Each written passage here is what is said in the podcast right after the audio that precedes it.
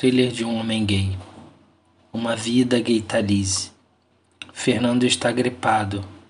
Fernando está cansado. Fernando não pôde vir. Fernando está trancado no seu quarto. Fernando não quer visitas.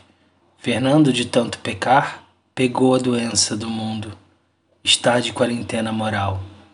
Fernando lembra a infância, abençoado por um Deus de armário onde se escondia para não morrer de fome. Vai na rua de João Gomes, mata um homem, tira tripe, come, respondia a avó. Tinha sol, lua, rio, chuva e estrelas para brinquedos que não se quebravam.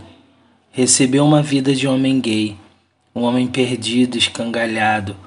Para uns morre de fome de macho, para outros é um depravado. Mas Fernando quer revolta. Dá voltas no cubículo. Fuma um cigarro imaginário.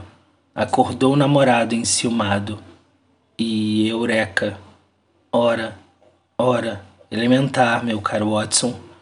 Fernando está gripado. Fernando está cansado. Fernando não pôde vir. Fernando não quer visitas.